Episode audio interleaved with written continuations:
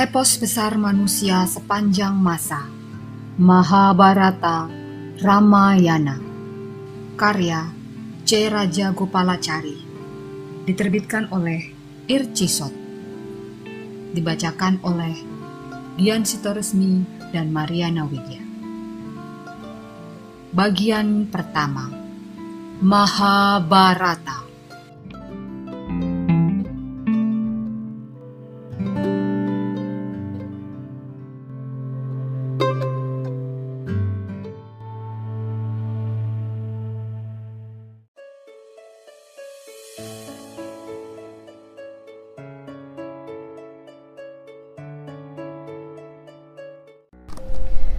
Bab 31 Risya Ringga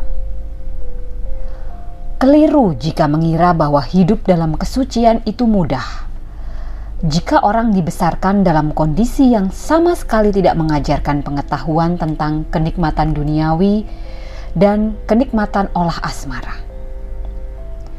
Kebajikan yang dituntun oleh ketidaktahuan akan mudah goyah seperti yang akan digambarkan kisah berikut ini. Kisah ini juga diceritakan dalam Ramayana, meskipun dalam rincian yang berbeda. Resi Wibandaka yang gilang gemilang seperti Batara Brahma, sang pencipta, tinggal di hutan bersama dengan putranya Risya Sringga. Sepanjang hidup, Risya Ringga belum pernah bertemu dengan manusia lain, laki-laki atau perempuan, selain ayahnya. Dulu, kerajaan Angga mengalami bencana kelaparan yang sangat dahsyat. Pertanian mengalami gagal panen karena kekurangan air. Banyak orang mati kelaparan. Semua makhluk hidup di negeri itu mengalami masa-masa yang sangat sulit. Roma pada Raja Angga, memanggil para Brahmana dan minta nasihat untuk menyelamatkan kerajaan dari bencana kelaparan. Para Brahmana menjawab, Paduka Raja, ada seorang resi muda bernama Ringga. Ia telah bertapa lama tanpa terputus-putus. Undanglah ia untuk datang ke kerajaan kita. Berkat kehidupannya yang sempurna, ia sanggup memanggil hujan. Bersama para penasihat, Raja merundingkan cara untuk mengundang Ringga ke negeri mereka. Atas nasihat mereka, ia memanggil para perempuan penggoda yang paling cantik dan menugaskan mereka untuk membawa resi muda itu ke kerajaan Angga. Semula, para perempuan itu kebingungan. Di satu sisi, mereka takut menolak permintaan raja, dan di sisi lain, mereka juga takut menghadapi kemarahan Resi Wibandaka.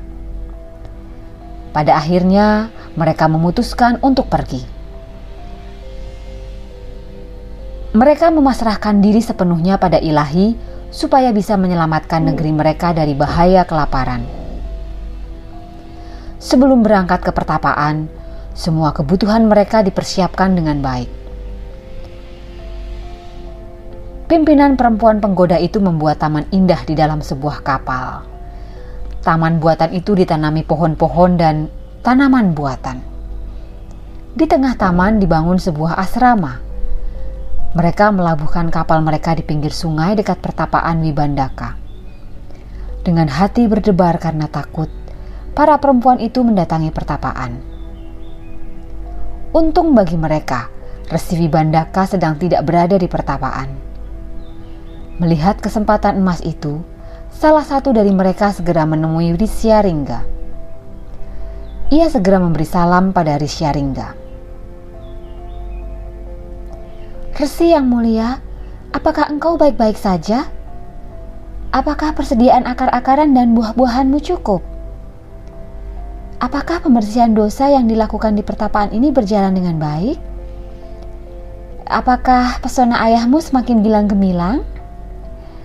Apakah pelajaran medamu mengalami kemajuan?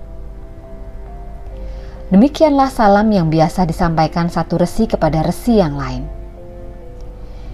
Petapa muda itu belum pernah melihat perempuan cantik dan suara yang sedemikian merdu. Meskipun belum pernah melihat perempuan, dorongan batin untuk hidup bersama dalam masyarakat, terutama dengan lawan jenis, mulai hidup dalam diri Brahmana muda itu. Pikirnya perempuan itu adalah petapa muda juga sejenis dirinya. Ia merasakan gejolak batin yang aneh dan tidak tertahankan mulai menguasai jiwanya. Katanya sambil menatap lekat-lekat pada tamunya itu. Rupanya engkau seorang Brahmacarin yang halus dan cemerlang. Siapakah engkau? Di mana pertapaanmu? Ajaran suci apakah yang engkau jalani? dan sesuai adat, ia menghidangkan buah-buahan sebagai persembahan kepada seorang resi yang bertamu. Jawab perempuan itu, "Pertapaanku tidak jauh dari sini. Aku membawakan buah-buahan untukmu. Aku tidak pantas mendapatkan sembah hormatmu, tapi aku harus membalas sapaanmu dan salam hormatmu dengan cara kami sendiri." Perempuan itu kemudian memeluk Ringga dengan hangat, menyuapinya dengan gula-gula yang ia bawa, meriasnya dengan karangan bunga yang wangi, dan melayaninya dengan minuman. Ia memeluknya kembali. Katanya, demikianlah cara mereka memperlakukan tamu. Resi muda itu bisa menerima perlakuan seperti itu. Tidak lama kemudian, karena takut Wibandaka datang, perempuan itu segera mohon diri. Katanya sekarang saatnya bagi mereka untuk melakukan upacara pemujaan api dan dengan langkah lembut meninggalkan pertapaan itu. Ketika kembali, Resi Wibandaka sangat kaget melihat keadaan pertapaan yang berantakan. Di sana sini berserakan sisa-sisa makanan karena belum dibersihkan. Rumput-rumput dan tanaman bunga terlihat habis diinjak-injak. Wajah putranya tidak lagi bersinar, tapi tampak murung dan kacau karena gejolak gairah nafsu. Tugas-tugas keseharian pertapaan terabaikan. Resi Wibandaka merasa ada yang tidak beres. Ia bertanya kepada anaknya, "Anakku, mengapa engkau belum mengumpulkan kayu bakar untuk persembahan? Siapa yang menginjak tanaman dan taman rumput kita. Apakah engkau telah memerah sapi? Apakah ada tamu yang berkunjung dan melayanimu? Siapa yang memberikan kalung bunga ini? Mengapa wajahmu tampak muram? Risya Ringga yang berpikiran sederhana dan lugu menjawab, Seorang Brahmacarin yang memiliki tubuh indah berkunjung kemari Aku tidak bisa menggambarkan keelokan wajah dan kemerduan suaranya. Aku merasakan kebahagiaan dan cinta kasih yang luar biasa ketika mendengar suara dan menatap matanya. Ketika ia memelukku, sepertinya ini adalah tradisi mereka memperlakukan tamu. Aku merasakan kebahagiaan yang belum pernah aku alami sebelumnya. Apalagi ketika memakan buah-buahnya yang paling manis. Kemudian ia menceritakan wujud, kecantikan, dan perlakuan yang ia terima dari tamu yang luar biasa itu. Risha Ringga menambahkan, Tubuhku rasanya seperti terbakar gairah untuk bersama-sama Brahmacarin itu kembali. Aku ingin pergi dan membawanya kembali ke sini. Aku tidak bisa menggambarkan pesona dan kebaikan hatinya. Hatiku bergelora setiap mengingatnya. Mendengar cerita anaknya, Wibandaka langsung mengerti apa yang sebenarnya terjadi. Katanya, Nak, yang mengunjungimu bukan seorang Brahmacarin, melainkan makhluk jahat yang ingin menipu dan menodai pertapaan kita. Mereka menggunakan berbagai macam tipu daya untuk mencapai tujuan mereka. Jangan biarkan mereka mendekatimu setelah itu, selama tiga hari Bibandaka berusaha mencari biang masalah yang telah menggoda putranya, tetapi usahanya sia-sia saja. Pada kesempatan lain, ketika Resi Wibandaka pergi ke hutan untuk mencari akar-akaran dan buah-buahan, perempuan penggoda itu diam-diam mendatangi kembali Risyaringga yang sedang bertapa. Ketika melihat perempuan itu dari kejauhan, Risya Ringga langsung bangkit dan segera berlari menyambutnya dengan gairah yang meluap-luap, seperti air yang melejit keluar dari wadah yang bocor. Kali ini, bahkan tanpa harus diminta, Risyaringga langsung mendekati perempuan itu dan setelah memberikan salam sesuai dengan adat kebiasaan, ia berkata, Brahmacarin yang gilang gemilang, marilah kita pergi ke pertapaanmu sebelum ayahku kembali. Persis itulah yang diharapkan dan diusahakan perempuan di hadapannya. Kemudian, mereka berdua masuk ke dalam kapal yang telah diubah menjadi seperti layaknya pertapaan. Segera setelah resi muda itu masuk ke dalam kapal perahu, perahu segera mengangkat sauh dan bergerak menuju kerajaan Angga. Seperti yang diperkirakan, resi muda itu mengalami perjalanan yang menyenangkan dan menarik. Ketika tiba di kerajaan Angga, tentu ia telah belajar banyak tentang dunia dan cara hidupnya yang sangat berbeda dengan yang ia lakukan di hutan. Kedatangan Ringga sangat menggembirakan hati Raja Romapada. Ia sambut tamu yang telah lama ia nanti-nantikan itu dengan upacara kehormatan. Ia antarkan Ringga ke tempat peristirahatan yang sudah dipersiapkan sebelumnya di lingkungan istana.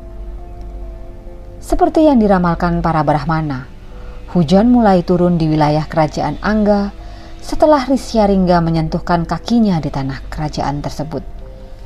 Sungai-sungai dan danau-danau mulai penuh dengan air dan rakyat bersukaria. Roma pada memberikan Dewi Santa untuk diambil istri Risyaringga.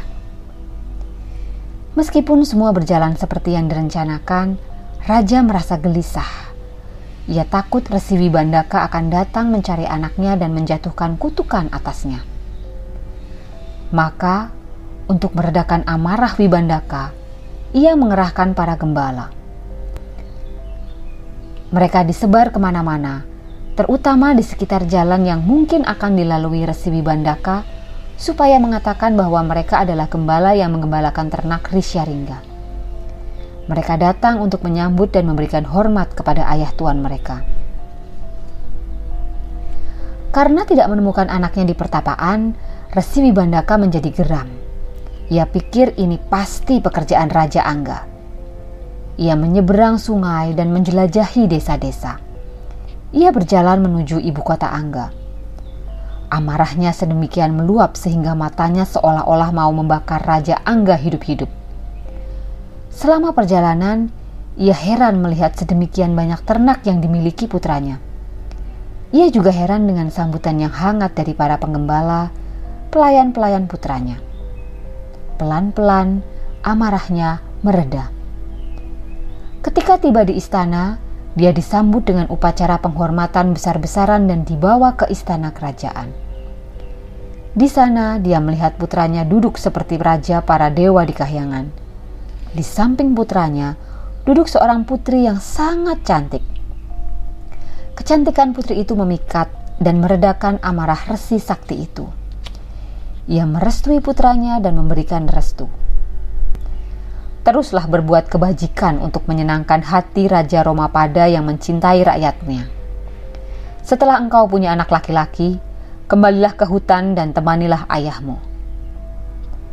Risya Ringga melakukan apa yang diminta oleh ayahnya. Lomasa mengakhiri kisah itu dengan perkataan yang ditujukan kepada Yudhistira. Seperti Damayanti dan Nala, Sita dan Rama, Arundati dan Wasista, Lopamudra dan Agastya, Drupadi dan kau sendiri.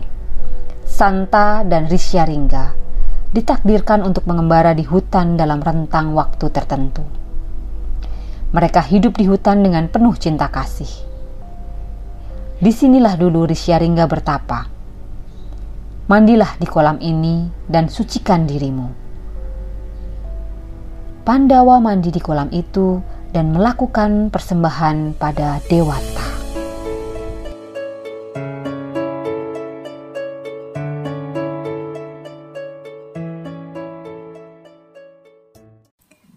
Dengarkan kisah selanjutnya di episode berikutnya.